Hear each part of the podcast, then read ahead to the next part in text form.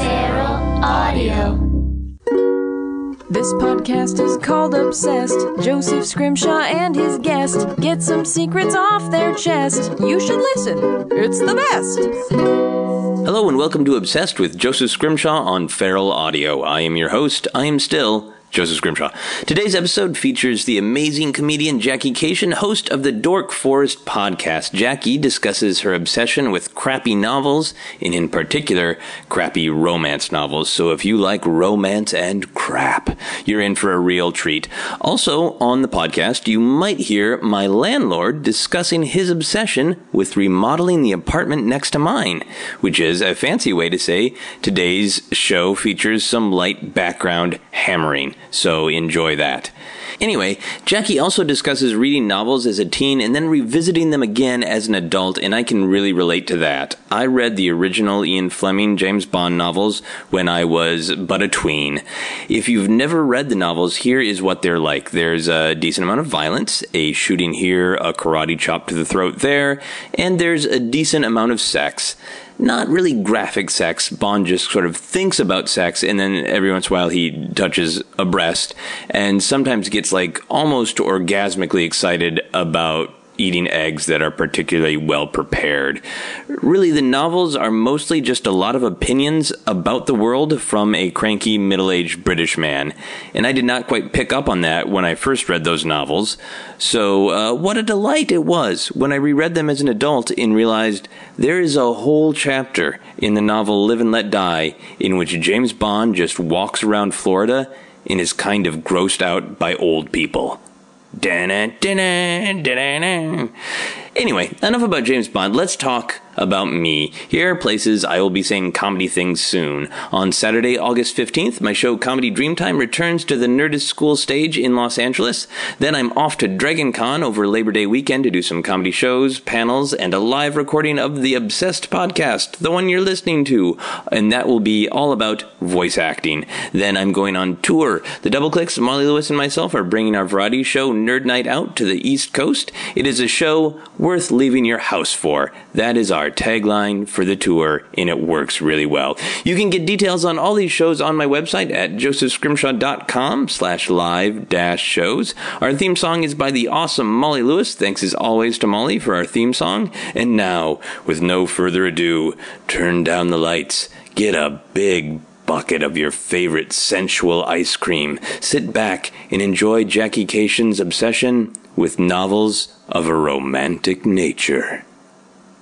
Hello and welcome to Obsessed with me, Joseph Scrimshaw. I am sitting here in my home with an awesome human being, Jackie Kashian. Why, thank you very much. I feel I feel odd. I feel the, odd at. Thank you. Oh, good. You feel in awe of yourself? Uh, uh, no, I feel I, I, I'm basking in your awe. Aww, I think it's what it, you. You've called me awesome, and I'm like, all right, I'll take it. Let it wash over you. It's getting to be a weird thing on the podcast. It's sort of my standard introduction because I don't it's have nice. non-awesome people on my oh, podcast. Right. Why would you? It's yeah. your it's your home. But then I feel like yes. sometimes I'm setting people up.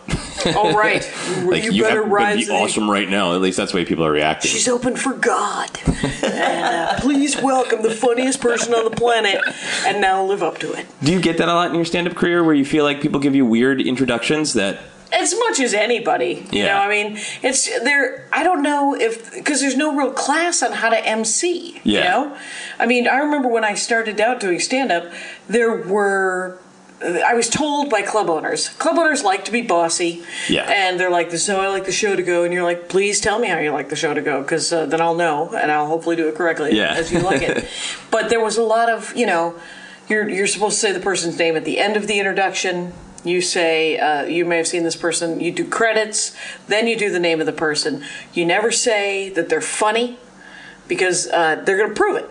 Yes. Uh, no expectations. They prove it, and then uh, and then when they're done, you go up. You say thanks for them, and uh, let's bring up your next act or whatever. I mean, something like that. That seems good. That seems simple. No time in between, unless the person who went up did something weird yeah. or horrible, and you need to sort of reset the room. Right.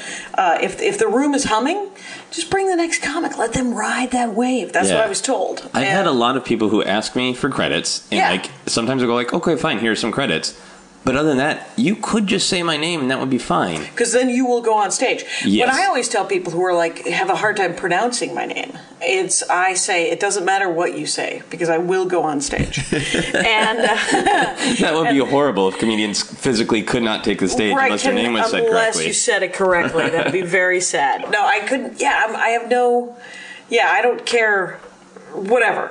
I mean, you're gonna. Most people. I had a woman, a customer service lady, get my name right today. Really? I was like, "What has happened here? How did you do it?" And she was like, "I don't know. I it just it looked like it should be Kashian," and I was like, "I like it. Just the name. That's how whisper. I do it. Awesome. That's great. Uh, so your obsession, right, is is sort of sort crappy of crap novels, novels. Well, slash romance. You well, with the all of them. Because here's the thing about about uh, I do a lot of reading, right. So I guess it would be reading. But it ca- I cannot pretend. I am not a pretender to some throne of either the Oprah Slice of Life novel, which oh, okay. in some ways are craptastic, yeah. right? And the classics or non-fiction textbooks, you know, which are like sort of the higher ground of novel. Right, right, so you won't read anything you can get your hands on. You only read specific kinds of crap. Well, when pushed, you know, push came to shove. I traveled through Europe a, a thousand years ago, and I ran out of English written novels. English, and so I read. I don't. I don't enjoy short stories very much. I like a longer story. Yeah. And but I ended up reading a collection of Hungarian short stories that were written almost entirely based around the time of the Soviet invasion uh, of the fifties. So super sad. It was yeah. like one. Horrible, sad sack story about Hungarians being killed by Russians after another. Was it? Was the collection just called "Here Are Some Shitty Things That Happened in Hungary"? Or? No, I kept it though because it was such. You know, I, you keep it. I sometimes will keep a novel because or a book because I'm surprised I read it. You know, and I'm like, I wonder if I'll ever read this again. Probably I, not. Right? Like there's there's textbooks from college. You know, like right. political theory books that I'm like, I read that damn book. I'm keeping it. It's yeah, gonna be on my. I it's gonna be on my. Paid for that. I paid for it. It's gonna to sit there. It's it's the history of the political theory, and uh, I'm never going to use it even as a reference.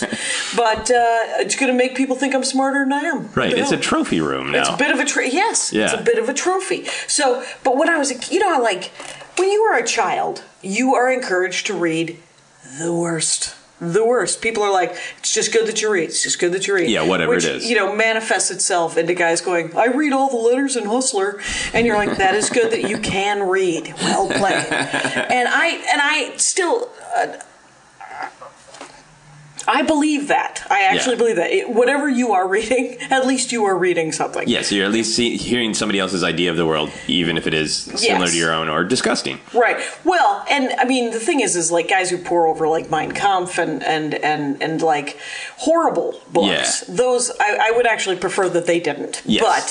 But whatever. I mean, but if you're if you're reading porn or if you're reading, you know, whatever weird, like there's a lot of mercenary books. In junior high, I read a lot of merc books. Yeah. Because uh, I, I had a I had a, a short-lived I had a job at my stepmother's uh, hairdresser salon. Okay. Where I cleaned the brushes, and for doing such a thing on Friday and Saturday for like two hours, uh, you know, whatever, two or th- two or three hours, and mostly.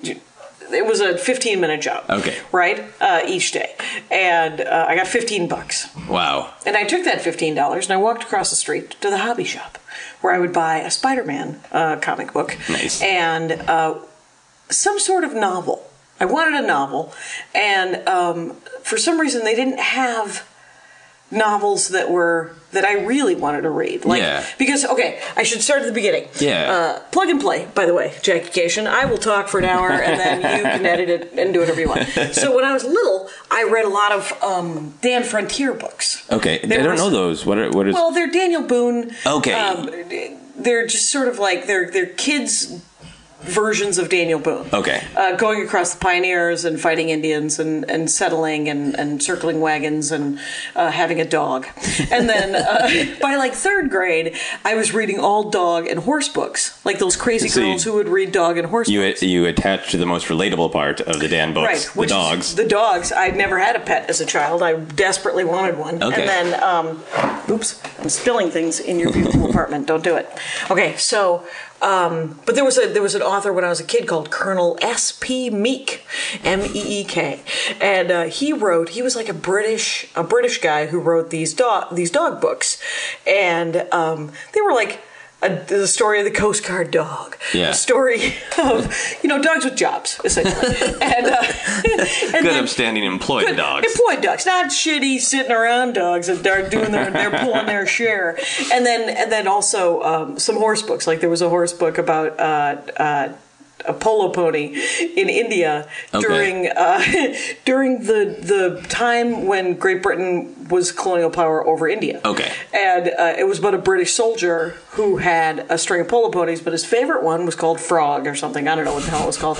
But so I read all those crap novels, and then I read a lot of um, uh, not Nancy Drew, Hardy Boy. Oh, Hardy I read all Boys. the Hardy okay. Boy books and Three Investigators, Indiana Jones, Indiana Jones, Alfred Hitchcock, and the Three Investigators. Yeah, you ever now, read those? Did you did you want to read the Hardy Boys, or was Nancy Drew just not available? I tried to read Nancy Drew, and it was too girly. Uh, I never yeah, understood okay. how she could solve crime in pumps.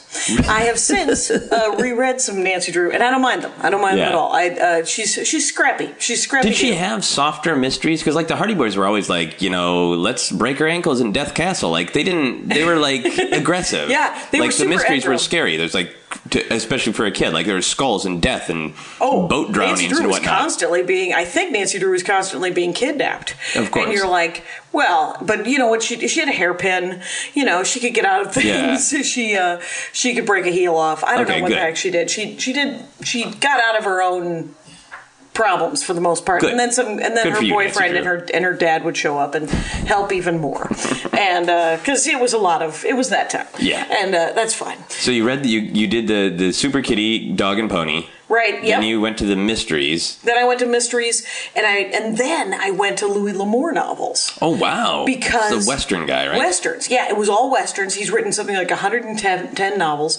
I read them all, and because uh, I was by then I'm in like sixth or seventh grade. Okay. And uh, the public library um, has them all, and so and and then also seventh, eighth, and ninth grade. I was reading a lot of historical fiction, but all Civil War. Okay. So essentially, there's a guy named Joseph A. Altshuler who wrote in the early nineteen hundreds um, eight books about the Civil War. Four from the perspective of the South, four from the perspective of the North. Okay. They were cousins, raised as brothers. Turns out they fought for different sides. And uh, they're all available, no. by the way, for free, and they're on my Kindle. And uh, so, because I do a lot of rereading too. I, when I was a kid, I did a lot of rereading. Yeah. Because there was... My childhood, like everyone's childhood, was full of people telling you what to do. Right. And so, because that's what childhood is, people bossing you, and you don't want to hear it, so you hide in different ways and you act out in different ways. And what the way I hid was I crawled into a book. Right. And so I did a lot of rereading and then reading and rereading. So I read the Civil War books. I read some nonfiction about the Civil War because I was got very interested. Okay, cool. Andersonville. So that was the picture of what adults want out of a kid reading. Of oh, you, right. you it. went on a path from horses to mysteries to actual Civil War, and then we're actually reading about like and real life history and then understanding. History. Yeah, yeah, and then and Altshuler also wrote World War One and French and Indian War. Uh, Historical. Wow. Yeah. And I tried to read Fenimore Cooper. I remember that. I was like, oh, this is supposed to be amazing. It's supposed to be. And I was like, mm, I don't like it. Uh, it was too hard. It was yeah. written, it wasn't written in the early nineteen hundreds. It was written in the late seventeen hundreds. And so the English was a lot denser. Yeah. And so I uh, was a child. And to some extent, that's what's led to me, when I when I read crap novels now, which are romance novels, which are, uh, you know, Spencer for Hire novels. Okay, I've read wow. all the Spencer for Hire novels, you guys. Uh, I read um, a lot of, like, I just read a Dean Koontz. I read, you know, I mean, the, all of yeah. the ones that, you know, you see like a fifty-two-year-old dude on an airplane reading. Right, so this is yeah. like traditional airplane reading, yes, like or like books that you could get in a grocery store. Right. Oh, that's a funny story. Is the fact is uh, when I, I would go to the library and I wouldn't return the books fast enough, and uh, so I'd have um, a fee, and then I couldn't pay the fee, so I started stealing books. But the only place to steal books outside of South Milwaukee, Wisconsin, is actually in Cudahy, Wisconsin, the town next over, uh, uh, at a Kmart. So you actually I shoplifted. shoplifted shitty novels. Oh, like what did you shoplift? Well, that is when it all that's when it really went into romance novels, because that's all they sell. That's what they have at Kmart, because that, that's you know, what they sell.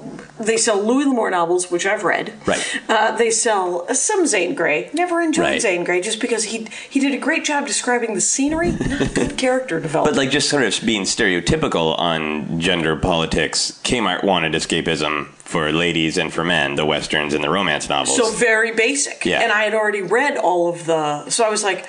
Oh, You've done the man escapism. I've, I've done the man boy escapism. I got to go to the girl and woman escapism, which were a lot of Harlequin romances. Cool. And the Harlequin romance uh, is... Uh, is essentially the Laffy Taffy of books. And when you're fourteen, thirteen or fourteen, there's, first of all, they had all of the Barbara Cartland romance novels, which were Princess Diana's mother-in-law. Her, oh. like, her sister was married into Barbara Cartland. Okay. Lang, and Barbara in real life. In real life. And Barbara Cartland was an old, religious, British, uh, super... Her corset was far too tight, kind right. of lady. Super repressed. Like, yeah, l- years of orgasms are going to come out when the corset oh my loosens. God. On her, hopefully on her deathbed, she had the greatest orgasm of her life, because no one even kissed in those books until they got they got married on the last page. They go in for the kiss, nothing. Yeah, and like you cut away, like and then the book's over. Book's over. Like they lean in slightly, and then pursed lips and end scene, and you're like, really? I'm gonna kill somebody. Is it I'm, even an ellipsis?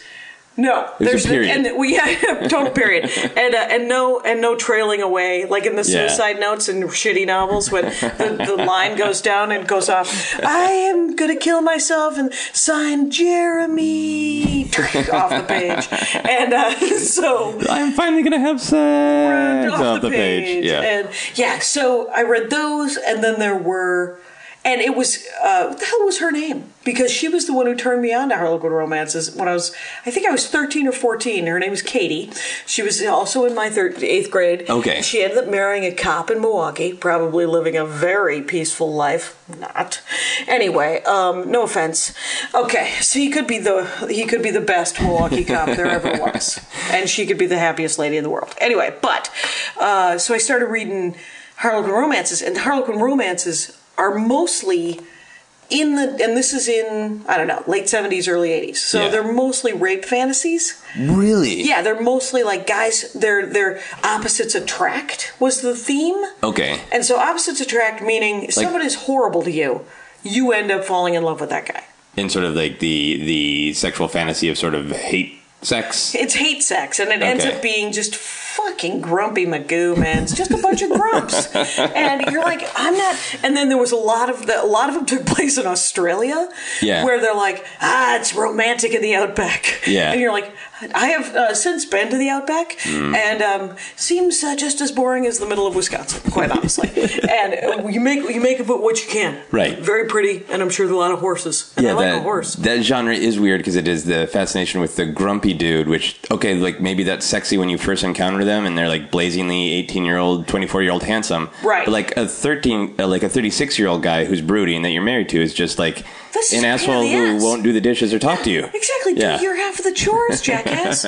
And uh when you think about like Pride and Prejudice, because you know I ended up reading Jane Austen and stuff like oh, yeah, that yeah and Mister Darcy, he's just brooding. He isn't a bad guy. He's just socially awkward. Yeah. Right. He is not that guy.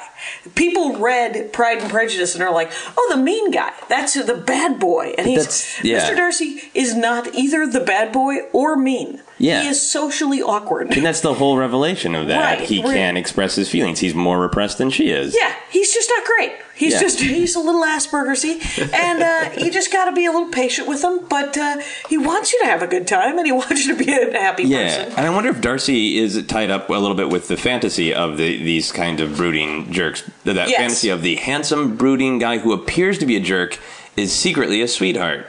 Right. Uh, but right. then it seems like these novels that you're talking about never got to the secretly a sweetheart part. It's, right. It's, it's like just they like... missed out, and they, they didn't really go to the end of Pride and Prejudice. I read the end of Pride and Prejudice yeah. and realize that he's not a, he's a good guy. He's a good guy. He said, you know who the bad guy is? Uh, the the guy her sister marries. Yeah. Uh, the her younger sister. And, uh, yeah, and so, Darcy has to fix it. And Darcy has Jeez. to fix it. Yeah, I grew up with that dirtbag. So, um, but... So that was like, junior high, I was reading, I was, you know, reading a lot of romance novels, and then and then in college, I re- and I was still reading a lot of historical fiction and a lot of. Um, and then in college, I get introduced to science fiction. My yeah. brother, I lived with my brother for, for a summer, him and his wife, in Minneapolis, and worked at a Chinese restaurant. And uh, that is still there, the Village Walk. It's oh, not really? the best. Yes, but it's good. Wow. That's uh, in Stadium Village, right? It's in Stadium Village. Yeah, I, stadium. yeah. I spent some time at Village Walk, not working, but eating a lot when eating? I went to the University of Minnesota. Oh, that is perfect. Yeah. The Village Walk. That yes, was it. I spent some of my student loans there. Fair enough. I there was a, it was a slash and burn uh, way of learning how to, because I essentially I seated people and I bussed tables. Oh, nice. And it was great. And I did work there for a summer, and my brother was like, what do you mean you've never read The Lord of the Rings? Yeah, for someone and, who is reading for escapism, to be yeah. brought into a different world. Right. So that summer I read The Hobbit and The Lord of the Rings, Dragon Riders of Pern, that stupid leper series uh, that I was like, hey, sad sack. Uh, I, and I tried to read as many as I could. And then that got me into, and also Heinlein. Okay. And then I went down the rabbit hole of science fiction. Yeah. And Gibson and uh, William Gibson. Yeah. And, and all the stuff that my brother, you know, my, my brother is just like, all right, well, here's uh, here's Asimov, here's the Foundation series, here's the next series. And I'm like, did anyone just write one book? No, no one did. And not anymore, for sure. No. And, right. And so then I started reading, you know, and I was always reading, like, uh, crap mysteries. Yeah. Like I read, I think A, A is for Alibi. You know the oh yeah, that lady. Like the whole alphabet three times, right? Yeah, the, I mean, the, the alphabet lady. Yeah, and uh, uh, she was good. I think I stopped around K. Uh, I think she's still going. Uh, I think she bought a house. I think she invented mortgage. new letters. Yeah, she might be. She's going through the Celtic uh, alphabet at this time. And she's uh, on to emoji. Right. Emoji is for right. And so, but it's weird because I'll go on Jags, right? Like I'll do. I wish I could remember this guy's name, but I can't, so I'm not going to worry about it. But because uh, uh, when I was traveling in Europe, the other thing, like I read that Hungarian book, and then I also read, I found without a cover on it. So you know how like sometimes it has the name of the book and the name of the author on top of each page on a paperback? Yeah. This one didn't.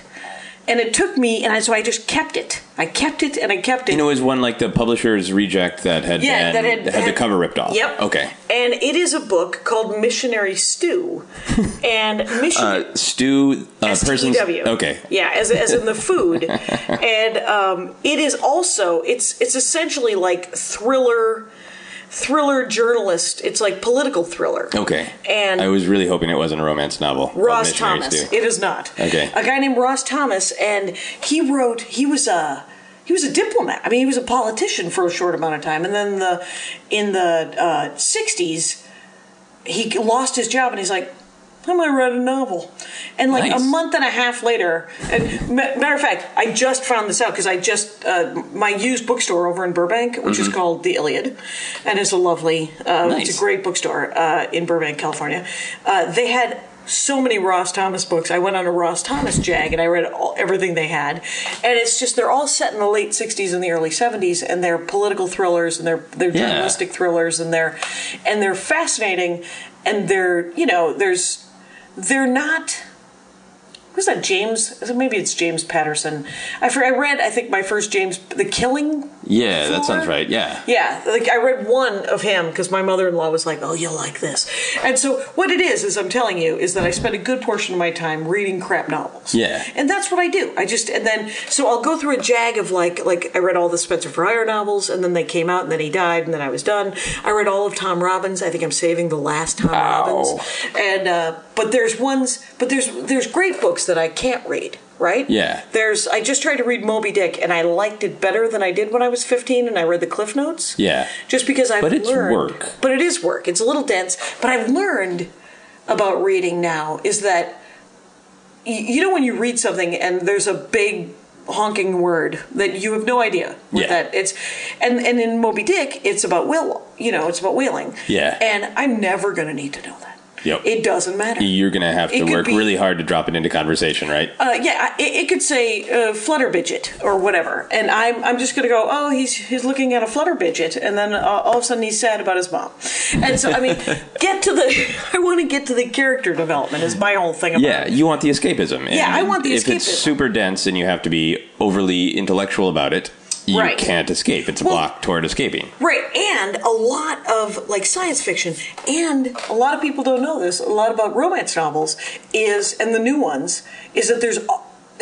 People know this now about science fiction and yeah. about uh, escapism books, is that the political agenda, there's a social political agenda with all of this stuff. Mm-hmm. And it is sometimes well hidden, sometimes not well hidden, yes. sometimes right wing, sometimes left wing.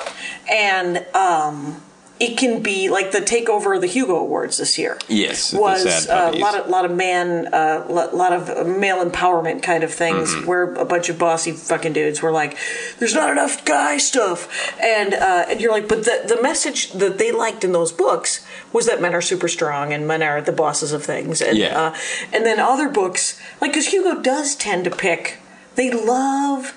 I don't know if you've ever looked at the Hugo listings, but they love a sex scene. Yeah. They're like, they loved Heinlein, where he's got like a half a dozen wives, or she's got a half a dozen husbands, and yeah. everybody's doing it. Yeah, it is this little weird pocket of sexism, where, because I think culturally we think of science fiction as progressive, because it often does have political allegory, that we forget that it might have been progressive about like class issues or race issues, but a lot of it is not progressive about gender issues. Right. And and it can't, and to some extent it can't be. You know, I mean, everything can't be all things to all people, yeah. you know? I mean, there's a great series, the Company series by Cage Baker. Mm-hmm. You ever read that? Mm-mm. She's from California. Her Cage with a K, K A G E, Baker, B A K E R. And it's got two things in it that I actually usually loathe in science fiction, which is immortality and time travel. Uh, mostly, I hate immortality because... it seems depressing. Uh, the idea of living forever? Forever. Like, that's not something you want to escape into, because when you think about living forever, it just seems like right, more crap you have to do. I want too much. Oh, okay. I love time travel. I have always wanted to time travel. This is a new theory of mine, is that I've always wanted to time travel back in time to Wisconsin, where I'm from, back in the early sixteen hundreds, in, let's say, uh, spring or early fall, and uh, just look at the land. Yeah. Look at how beautiful it would be. But I don't know anything about living off the land or camping, so essentially what I want to do is go back in time and die of exposure, because I wouldn't know. And I, I, I was thinking about writing, if I wrote a story, it would be about how that's how humanity will end. We will eventually create time travel, and people are like, I've always wanted to meet pirates. Dead. Dead. I've always wanted to see a Civil War battle. Dead off. Dinosaurs. And dinosaurs. Yeah. All of it. Like everything. You know, Genghis Khan, I'm supposedly related to him, and I'm killed. Yeah, I want to go so, see the Kennedy assassination. I take a stray bullet. Yeah. Right. Right. I mean, absolutely everything, where yeah. it's just like completely insane. But Cage Baker does immortality and time travel incredibly well. Okay. Just because it's in, it's very well researched. Mm-hmm. And it's it's funny in this very it's it's a dry funny. Just so you know, just yeah. going. It's not Terry Pratchett, right? Yeah. It is not the penitentiary of, of people living on top of a turtle, and a lot of wordplay. There is some wordplay, but there's, and she loved Terry Pratchett. Yeah. I got to have her on my podcast. Oh, cool! Yeah, before she passed away, she had an aneurysm and oh, died no. like five, six years ago. It was very sad. Fifty-two, kind of young yeah. for people dying. Anyway, but she, uh, but the Company series, and then she wrote like three or four fantasy novels that are genuinely funny. Oh, cool. Like, are more Terry Pratchett-y, but still smarter. Like, Terry Pratchett, I think, is a giant goof. Yeah. And is, to some extent, just lobbing things. He's like, how about this one? This is a goof. Yeah. And hers are, they're, uh, in my opinion, and I, I genuinely like Terry Pratchett, but, uh, but her stuff was more well-crafted. Okay. And smarter. Uh, just because it had real history and real, and I love historical fiction. Yeah. So. so at this point in your reading career, you're saying that you like crap novels, but mm-hmm. you, it sounds like you're pretty well read overall.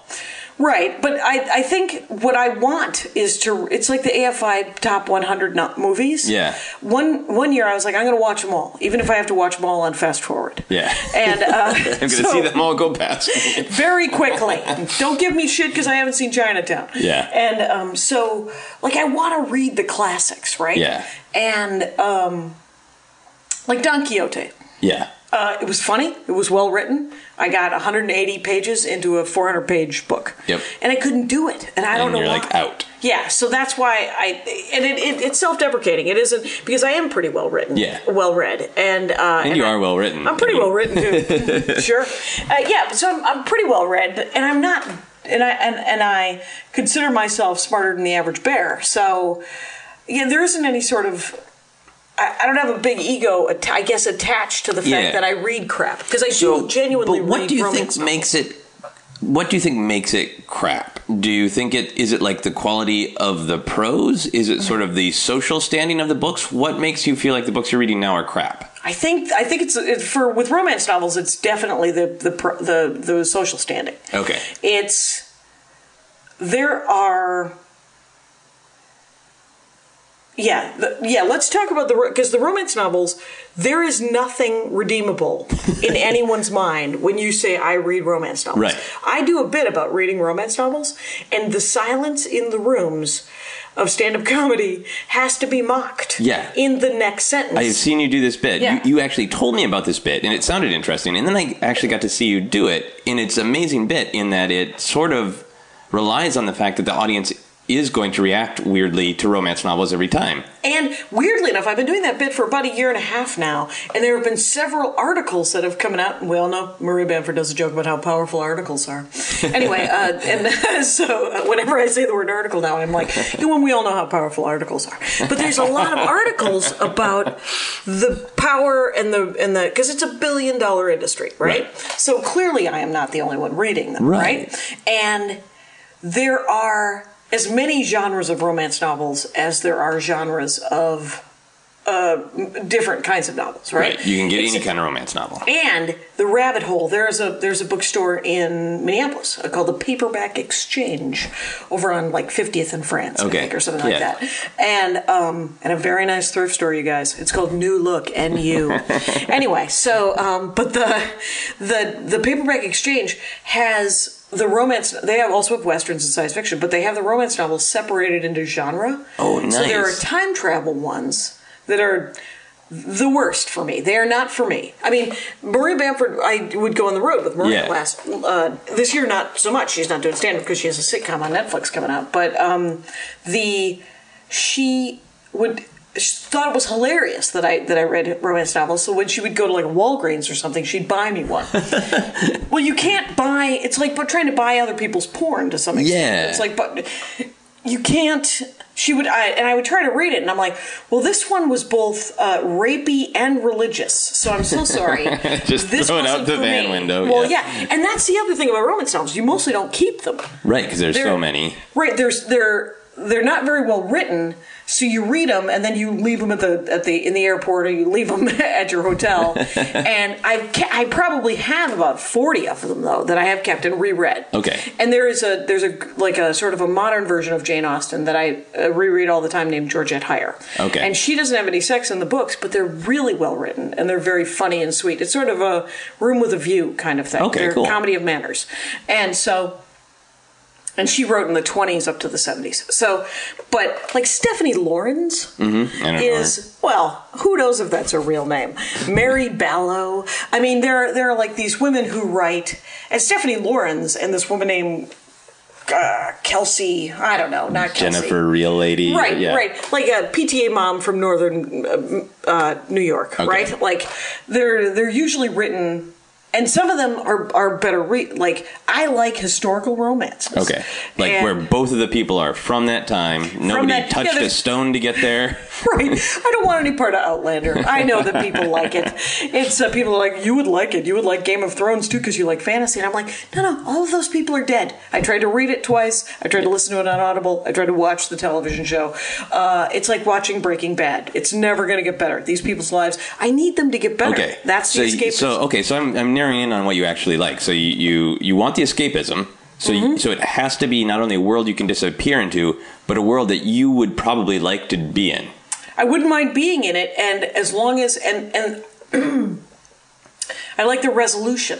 Right. If the resolution is is nice, I enjoy a happy ending. So you want a happy ending. Okay. I enjoy a happy ending. I don't uh, I I watched three seasons of Breaking Bad and I was like, this is never going to get better. These it just readjusts your idea of what a happy ending could be. Yes, if I could redefine what that is. And it's not that I don't it's, know that... It's like a midlife crisis of a television show. It's like, right. readjust what you expect. Exactly. I would rather... I, I used to do this joke about how I would rather live or die through uh, a movie like Open Water, mm-hmm. through the actual... being trapped in the water and dying by sharks than to watch that movie. Okay, so what is a what is a perfect uh, romance novel or a little subgenre for you? So, well, the okay, I will tell you the plot of the Stephanie Laurens uh, Cynster series. Cynster is the last name of the people. C Y N. Okay, so yeah, so that's not at all subtle. So that would no, no, that would yeah, lend us toward lead us toward crap subtlety. Yeah, right. Okay. About page one hundred forty-eight of every single. Uh, Uh, Stephanie Laurens novel uh, is the sex scene. So, like, you can just go if pick I one up to, and it's one hundred forty-eight. Go to page one hundred forty-six. if, you to, need to. If you just need to essentially read a pretty hot, yeah. pretty hot sex scene, one hundred forty-six to one hundred fifty-two, check it out. Check it out. It lasts longer than most actual sex. Yeah. It's pages and pages of boob touching and, and, and, and wet sucking back and forth with somebody's penis and um, and and hot shoulders and, oh, and man. whatever. You and, should write blurbs for her books. Right. Okay. So, but what I liked about her books, yeah. okay, so let's let's talk about the first one, because this is hilarious.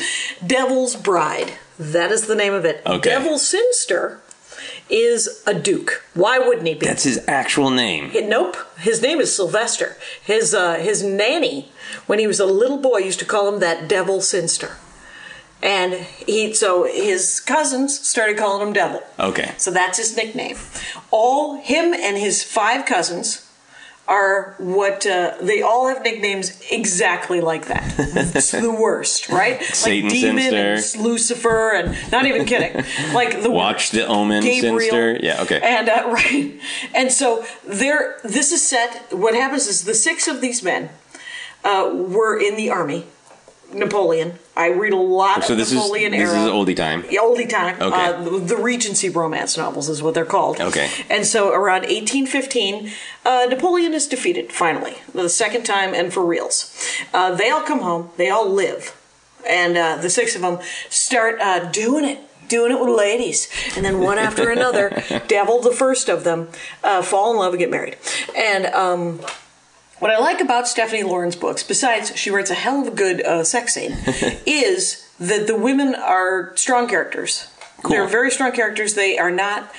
Uh, the men are strong characters as well, because they're... And they're not strong in any sort of um, a mean way. They're like actual men. Right. They're, to some extent, it's what you want out of an actual man, which is someone who is uh, a responsible adult. Right. Who is...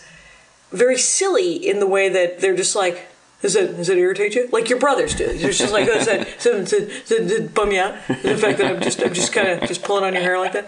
And uh, but they also want to make out with you and, and, and have the, the sexual relations. Awesome. And then, so they're responsible adults who are silly and happy and okay, all cool. of those things that are nice. And, of course, because it is a fictional novel, super hot. Yeah. Everybody's super foxy. There's uh, there's very few books that are not. So she's written... There's six of them. Well, then the publishers get involved, like they do in science fiction and everything right. else. They're like, do they have any brothers or little brothers? Or and so now all the Sinister novels are now in the eighteen sixties. Oh, because it's their her descendants. Kids, and and they're like, everybody has to uh, go through puberty, and then and then there's sometimes there's a mystery in her novels okay. as well, where there's a bad guy. Uh, is it a? Is it just like a conflict? There, it, it's a mystery and like a whodunit. Yeah, sometimes there's a. Sometimes it's a whodunit. Sometimes it's a. Um, uh, uh, essentially, yeah. There's there's a lot of sort of whodunit in murder, a whodunit yeah. in uh, stealing. Who, who, uh, what's the mystery of the lady's past or the guy's past right. that make who them done have the to, thing? What yeah, happened to the thing? How how can these comedy of errors, you know, misunderstanding yeah. this type of thing? Yeah. Uh, so. Do you find yourself invested in like the in that stories family? Of like the great nephew of oh, Devil Sinister or whatever? A little bit, a little bit I do, and um, where you're like, oh, there's a new Sinister novel. I guess I'll. And here's the thing. So I tend to read romance novels when I'm a little stressed out. Okay. And just because they're easy and you can move on, and they genuinely take me about seven to eleven hours to read. Okay. Because uh, it's a skim and you're done, and then you can reread it if you if there's something because yeah. whatever.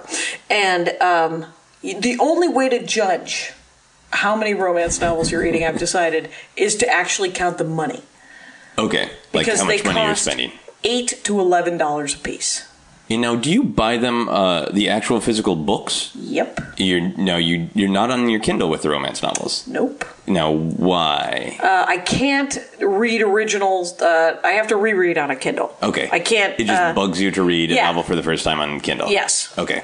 And uh, so, my father was in the. It was in the hospital. Not this summer. Not this year. Not this July. But last July.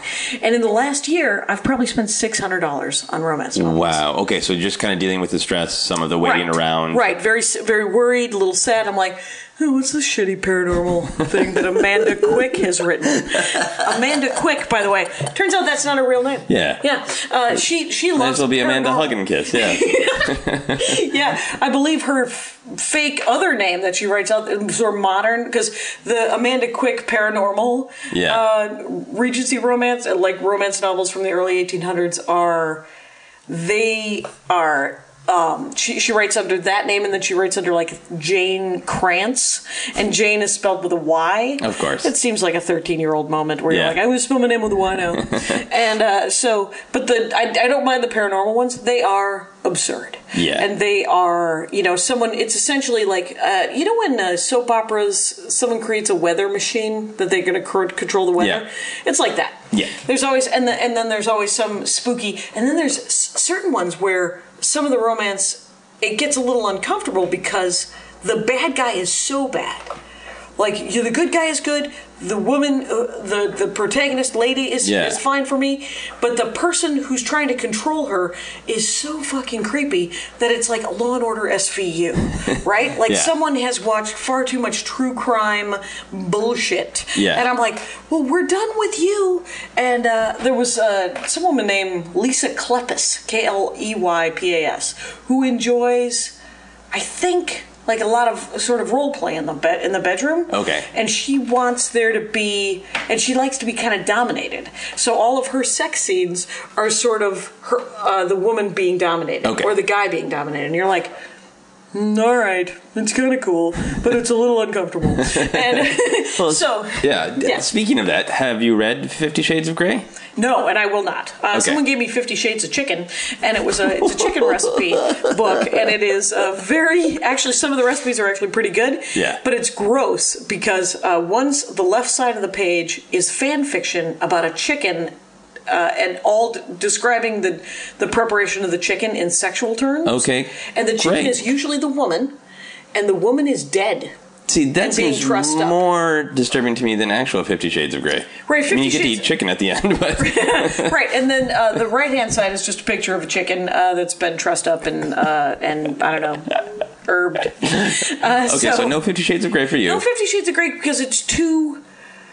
It, it feels it's too dominating. Like, it's not yeah. that too much info for the, the fans of Obsessed, but uh, uh, Jackie Kashian does not wants everyone to agree to be having sex in the, yeah. in, in the sexual time. When it's when it's the happy rolling around time, uh, let's all uh, say, yeah. hey, we're going to have a good time. That's totally understandable, yeah. Um, but if so, you want to do it, knock yourself. As long as it's consenting adults and, and you've agreed to it. Well, and know? that seems to be the problem with Fifty Shades of Grey is it sort of purports to be that, but then people who actually do. Did you read it? Uh, no, I've never read it. But okay. all, there was all this backlash when the when the movie came out because people who are actually in B D S M communities in right. relationships are saying that's, that's not, not what this is. This is a misrepresentation of what of how we and- go about. Yeah. Absolutely agreeing to it. Yeah. You know, we don't do the power play when we agree to do it. The point is to have the power play during the sexual interaction, not to have the sort of power play that's demonstrated that up of to- like the you'll sign this contract or I'll be out of your life kind of like. Yeah, yeah, yeah. Yeah, I think, yeah, it's just sort of, it's supposed to be bossing when you're doing it, right? It's not yeah. bossing leading up to it. That seems There's like nothing, coercion. It's coercion, it's gross, and that, annoying. Yeah, Again, it's sort of like, annoying. That's it's, a great sexual fantasy if you're young, maybe to be bossed around by right, right. somebody, but to wanna, be bossed around in real life. Like, go to work. Yeah, get go a job. Go to a bank. Right? You'll get bossed around. Right. It won't be I fun think I read or Har- sexy. A Harlequin romance, which, by the way, in high school, I called Harley's. Anyway. uh, a Harlequin I think romance. I hear a Harley coming. Right. I gotta go get a Harley, you guys. I gotta go steal a Harlequin romance from the uh, local Kmart. And, uh, by the way, the way you steal shitty novels is... Oh, yeah. Uh, yeah, yeah. You break the binding. You open it in a couple of different places. You dog-ear one corner. You stick it in your back pocket, and you walk out the door. Right, because they, look, they assume that like you, you walked in that. with it. Yeah. yeah. And you're nice. like, and then if you ask them, you're like, oh no, I know the plot entirely. Because how could you not? It's the same plot. Okay, so for, for the, you know what you like in a romance novel. Yep. You, you, you're on tour with Maria, you go into a bookstore. Mm-hmm. How quickly can you determine what's going to be one you like? Do you do it by the cover? Do you do it by a quick skim of the prose? I got to read the back, and uh, and the other problem, the other here's what happened was I read all of the Stephanie Laurens books. I yeah. uh, was deep in rereading of Georgette Heyer and uh, and Jane Austen and stuff like that, and I was like, I freaking need I need uh, new authors. So what I did was I googled the words ten best Regency romance novels, and it turned me on to Mary Balogh. Now okay. Mary Balogh is an interesting author because she doesn't write. The sex scenes are pretty tame. They're okay. just like, and then they had sex. And you're like, did they? Did they have sex? Was it great? Let me just try to live vicariously through the fact that you gave me a half a paragraph of them having sex. Okay. Anyway, so, and, and recently at the newer one, someone must have said, hey, we're going to need some touching, Mary. Uh, anyway, but what she does do, she wrote this thing called the, I think it was the Simply series. Yeah. Where they all have the word Simply in the title. And there's seven of them, I think, or six of them. And uh, everybody has a, everybody, there, there's never just one book anymore. Oh, yeah, I know. And uh, I mean, what kind of words are, is it like Simply Sex or? Simply Love, Simply Magic, Simply uh, Straightforward. I have okay. no idea. I don't think it's Simply Straightforward. Simply Steve. Yeah. yeah, Steve just comes over. He's simply there. Anyway, but uh, Simply Dangerous, I think. Okay. Uh, Simply Magical, possibly. Who knows? Yeah. But, um, and everybody's a duke, right? Everybody is yeah, like some be. sort of marquis or marquess or. Yeah. Uh, by the way, I have never learned uh, how to pronounce all of those words: viscount, uh, viscount. Uh, so, uh, but the feel free to email me, Jackie at Jackie Kashian dot com. Anyway, so the but the. What I like about Mary Balogh is that she does, first of all, her character development, the people are very, they're they're complex enough that they're they're nice. There's also a, kind of a genre where things are sad. Okay. Things are sad in kind of a romance novel sometimes, where you have a good cry. Oh, good well, cry. That's like the sort of the orgasm, so, the sort some, of the catharsis, like yes, a good a little, four like pages catharsis. of heavy crying. Well, they're sort of like, oh, she's so misunderstood. I'm misunderstood, and uh, right, you're okay, like, yeah, that's yeah, totally relatable. Yeah, it's relatable, and you're like, well. You aren't that misunderstood. Nobody's that misunderstood because it's a romance novel, and uh, but it's boohoo sad stuff. And then Mary Balogh also likes to work with uh, d- uh, d- disabled people. Okay, like there's there's a lot of uh, a lot of the new ones she's written are actually like about uh, guys coming back from from the, the war with Napoleon. Who had their arms blown off and oh. their yeah, or were tortured or well, that's really cool. P T S D. She has like a whole series of P T S D ones. Well, that's really cool to put that club. some of those sort of more modern issues in a historical context, which they all do. That's, that's awesome. That was something we were t- talking about before, which is they all try to. The ones that I read. Kind of to some extent, when I was a kid, they taught me about tolerance. Yeah. And they taught me about, like, like science fiction can, you know? And, and romance novels can teach you about. About acceptance and tolerance and and letting people be nice to you and and I mean real lessons. Yeah. I mean, which is for seven bucks, you know. Yeah. What do you want? I suppose they are all about uh, somebody ultimate, the protagonist ultimately getting what they want.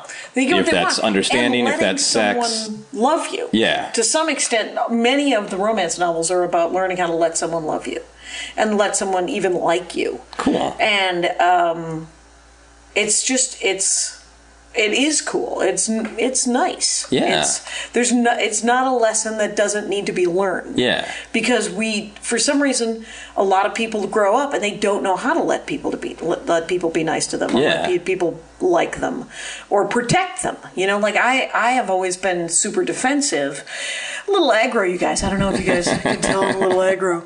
And, and but I've I. I have to, like, when I met my husband, I genuinely, one of the big problems with me dating for the longest time was letting guys, um, thinking that I was going to have to protect them when I introduced them to my family. Okay. Because my family is like this. It's very much like myself, where they are super chatty magoos and aggro. And um, so you... So when I met my, my husband, my current husband, I like to call him. Anyway, when I met my keep him on his toes.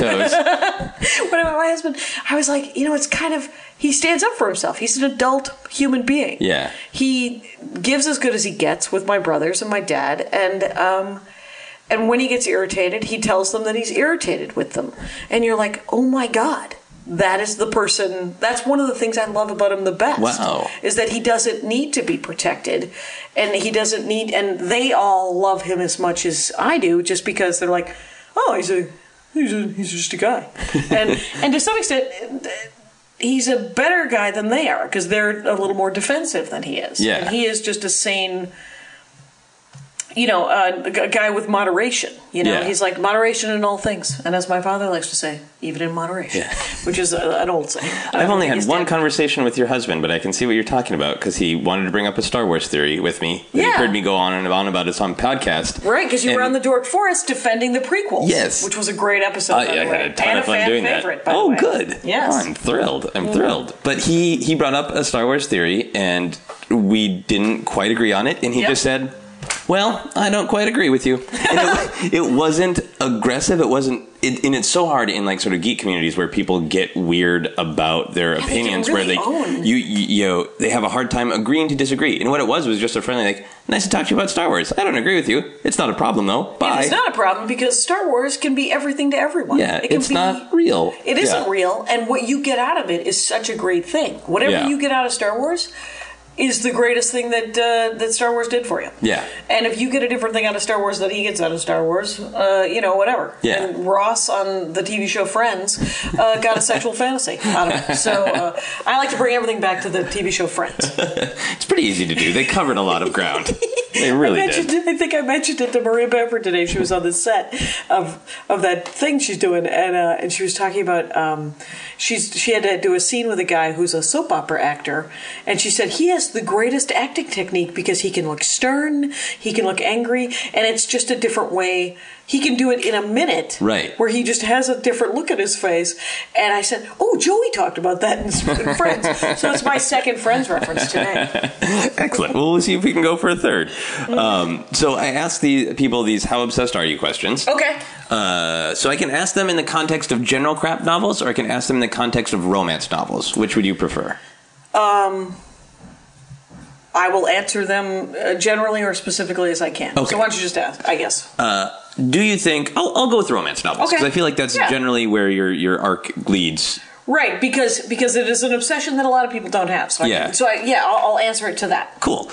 Uh, a sub-question I wanted to ask you about the prose, before I forget. Yeah. Uh, when the prose is bad in a romance novel, does it bother you, or is that part of their charm? Oof, it's the worst. It's the worst. Where you're like, I have to skim because this lady doesn't know how to... That's terrible. Okay. Uh, whoever is writing this is lost their mind and did not read it out loud. When you write anything... read it out loud. Yeah. You can hear the problems if you read whatever, like your paper you're turning in to the people, you're reading a you're writing a novel, you're writing I mean, and as a as a joke writer, I say everything out loud. Right. Right. So I guess it's easier, but whenever I write a story for a storytelling show, I read it out loud. Yeah, to make uh, sure it actually to make sure flows. It sounds and it's glaringly obvious when it's poorly written, and it drives okay. me crazy. Cool. That helps me refine my understanding of what is a crap novel, because okay. actual, like, truly, truly crappy novels of bad storytelling, bad prose, yeah, they do block you. Excellent. Uh, how much, you brought this up a little bit, how much money do you think you've spent total in your life on romance novels?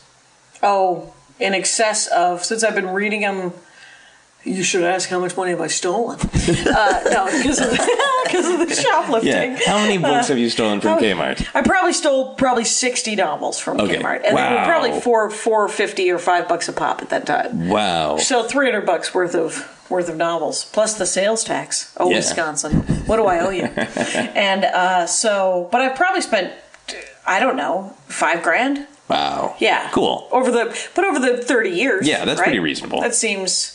I might be more. Yeah. I would hate to know, quite honestly. Because it's because uh, I don't have enough to show for it. Would you watch a movie that was just called Romance Novels made by Adam Sandler? No. No, I wouldn't watch anything made by Adam Sandler. The, I, I watched Happy Madison and was pleasantly surprised uh-huh. because he's done nothing before and after that I've ever enjoyed. Yeah. The guy's a tool bag, uh, and I don't know what he's... I, I believe his movies are made for burgeoning eleven-year-old assholes.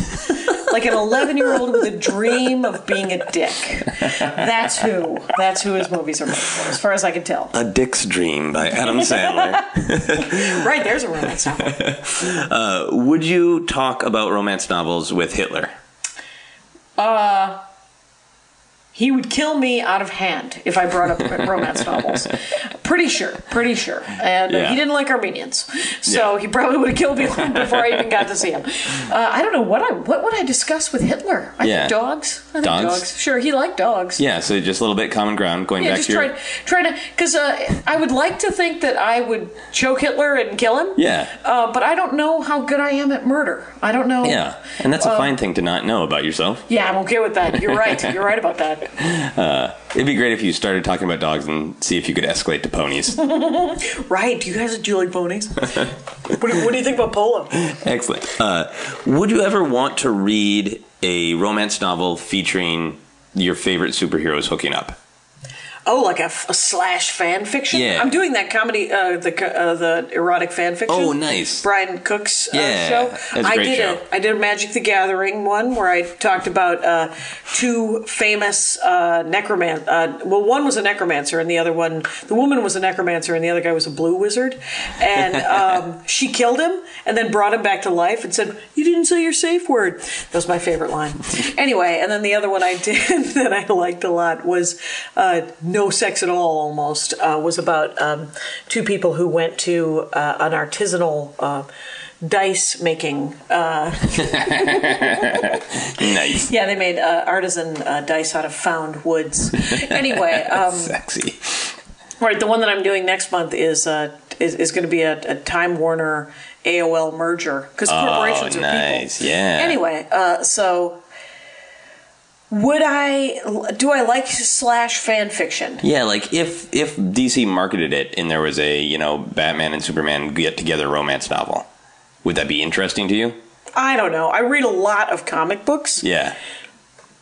So, and I have, I mean, there's plenty of romance in Daredevil and Hawkeye, and I mean, yeah. there's plenty of, and Miz Marvel, and, I mean, not Miz Marvel, but, oh, Miz Marvel does have some yeah. romance to it.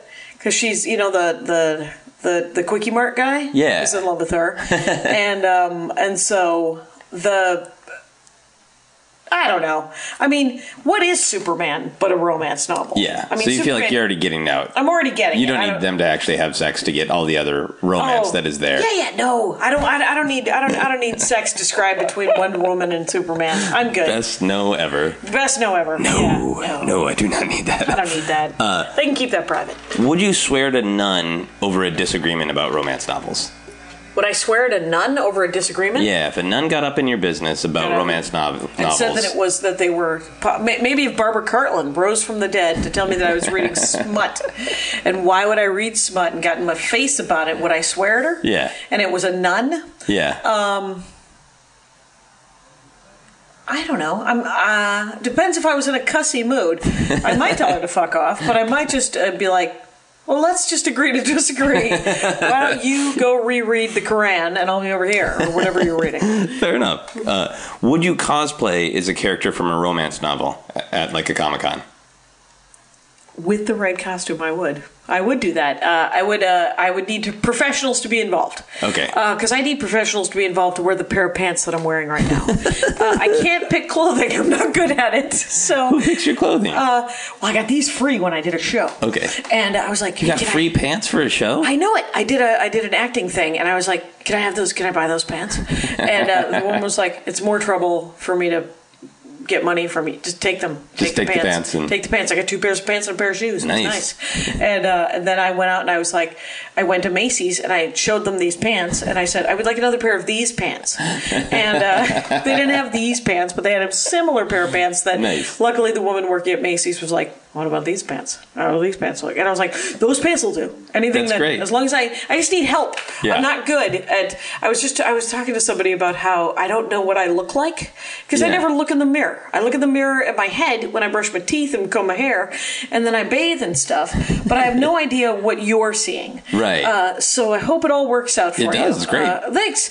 Uh, but, um, yeah, and like, and I usually, like, if something's wrong with the way I look, I get that from outside. Okay. Like, people are like, hey, you know, your shirt's on inside. Hey, you have a dryer sheet uh, coming out of your right pant leg. I'll be like, oh, shoot. Uh, I don't know why I'm uh, uh, troubled. Yeah. But uh, but whatever. It's not your focus, right? It's not my. It's none of my business what yeah. you see. it's, it's not your problem. It's not. Yeah. How do you feel? That's the important thing. Right. Uh, okay, so this is by far the weirdest question uh, in the How Obsessed. Uh, if the only way you could continue to read romance novels is if someone first punched you or someone you loved in the groin, if you had to pay that price, would you still do it? Super hard? Nah, you can bargain. All right. I'll, I get punched in the groin to do it. Sure, I would. I would. I wouldn't want anyone else to take a punch. Yeah, okay, wouldn't so want you, anyone else to take a punch to, to, to fulfill my, my, okay. my romance novel needs. Uh, but you'd put yourself through a little bit of pain yes. in order to keep reading romance novels, right? And I'll tell you something. I've tried to write a romance novel because you uh, have. Yes, uh, when I was fourteen, uh, I turned fifteen. I tried to write one, and my stepmother laughed and laughed and laughed at it. Unfortunately, not in the kindest way. But did you show it to her on purpose, or did she I like showed discover it? To her it? On purpose because I wanted some feedback because she read a lot of she read like those John Jakes novels. I, don't I read know those. those. Well, they're uh, historical. They're they're essentially like Shogun. Okay. The, oh, they, they became yeah. miniseries. Okay, Roots. Those things. Yeah. She she read all of those. Like if there was going to be a miniseries about it, she had read it, and uh, and so uh, I believe I wrote a romance novel, and I used the term "Methinks the lady doth protest too much," and she was like, you haven't even read that Shakespeare play that that comes from, so you don't get to. And I was like, mm, what is it from? And she was like, it is from Shakespeare.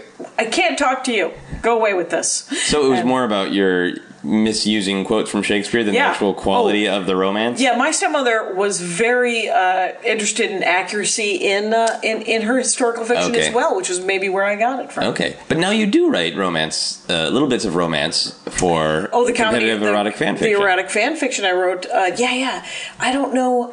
That I've done it four times, and twice I liked, and twice I hated. I wasn't. I did the one where you got it from the from the audience. Oh, you got a suggestion from the audience. Suggestion from the audience. Uh, I hated what I wrote there, and I knew that I would because uh, I tend to just go super dirty. Yeah. Because I don't know what the hell I'm doing. I I need time. I got to massage my prose. Yeah. And then the second, the third one I wrote, it was just dumb. I think it was like a. Oh, I know. It was The Price is Right. I thought it was funny, and it turns out not enough people have seen The Price is Right to get the references, right? And it just got weirdly dirty as well. So it was just in the end, it it, it ended. I said yeah. in the end. Anyway, um, well, I'd be happy to read The Price is Right. Oh, yeah, you wouldn't great. like it either. It was pretty poorly. Uh, I don't know. All I don't right. know. I think I could enjoy it on multiple levels. Mm-hmm, mm-hmm. Uh, I asked people to make a noise to sum up their obsession. So can you make a noise to sum up your obsession with crap novels slash romance novels? Eh. eh. They're all right. Eh. they're, they're a real clock eater, you guys. Yeah. They're a real uh, tick-tock as I go inexorably towards death. It uh, it really, it breaks up the day. So the noise you make to sum up your obsession is the eh. movement of time toward death. Yes. Expressed as eh. Eh. They're not bad. Awesome. Awesome. Thanks for having uh, me. Yeah, so I have these final questions oh, that right. don't have anything to do uh, with the obsession. They're just oh, right. weirdo, weirdo questions. If you could shoot either ice or birds out of your hands, which would you want to shoot out of your hands? Ice. Birds just seem... Birds seem like they would... Uh, yeah. And first of all... Where am I getting the birds? Are yeah. they are their lives interfered with? Have I grabbed them from some netherworld where they were busy trying to like eat? Yeah, netherworld like, for sure. The netherworld, they're at dinner. Yeah, and then all of a sudden I'm like birds out of my hand, and yeah. they're like, where the fuck is my, my lunch? Uh, it seems rude. It seems like I'm breaking up their day. Ice, I'm not interrupting anybody. Excellent. Not, yeah, and You're, plus, who doesn't want to be able to make something cold if they wanted to? Like, yeah, like absolutely. Does. Yeah. Yeah, well, you answered that very practically, and you were the first one to show any emotions for the birds. So go you. Okay, second one of three. If you were on a stamp, like the post office commemorated you on a stamp, what would you want your pose to be on the stamp? I have an Amelia Earhart hat. I have uh, a hat and goggles that I bought at California Adventure uh, that I enjoy a great deal, and I sometimes lounge in at the, around the house. Really? An Amelia Earhart, yes. So it'd be you lounging at home reading a romance novel with Possibly your Amelia reading Earhart. a romance novel with an Amelia Earhart. Sure. And goggles. Actually, I wouldn't mind. I wouldn't mind the the whole Amelia Earhart. Uh, you know, have you ever seen her stamp? She's in a plane. Or oh, she's okay. standing on the way. I wouldn't okay. mind that. Yeah, let's get me. Let me get me a prop plane and let's do this. Let's do it right. Perfect. Uh, and the final question for everyone on the podcast is: what is happiness? Oh. Yeah, I know. Well, right? it's uh, to not be restless, irritable, and discontent. It's to fight restlessness, irritability, and discontent every day, and to find some serenity, a little peace. And uh, it's an ongoing, ongoing. It's uh, fighting uh, all of that, you know, like you're restless, you're irritable, you're discontent, you're bitter. Yeah. You're looking at other people thinking, oh, they're probably having a better life than me. And they uh, they aren't. First of all, they might have more money than you. They might be better looking. They might have done more sit-ups and they're a little bendier. But uh, but on the whole, everybody is uh, is a is, has got a committee meeting going on in their own head. Yeah. And so know that the minutes, you wouldn't want any part of the minutes of their committee meeting. And much like they wouldn't want any part of the minutes of your committee meeting. So uh, just try to remember that. That is awesome. Thank right. you very much. That is our podcast. You've been listening to Obsessed. Joseph Scrimshaw and his guest shared some stories with the rest. Rate five stars if you're impressed.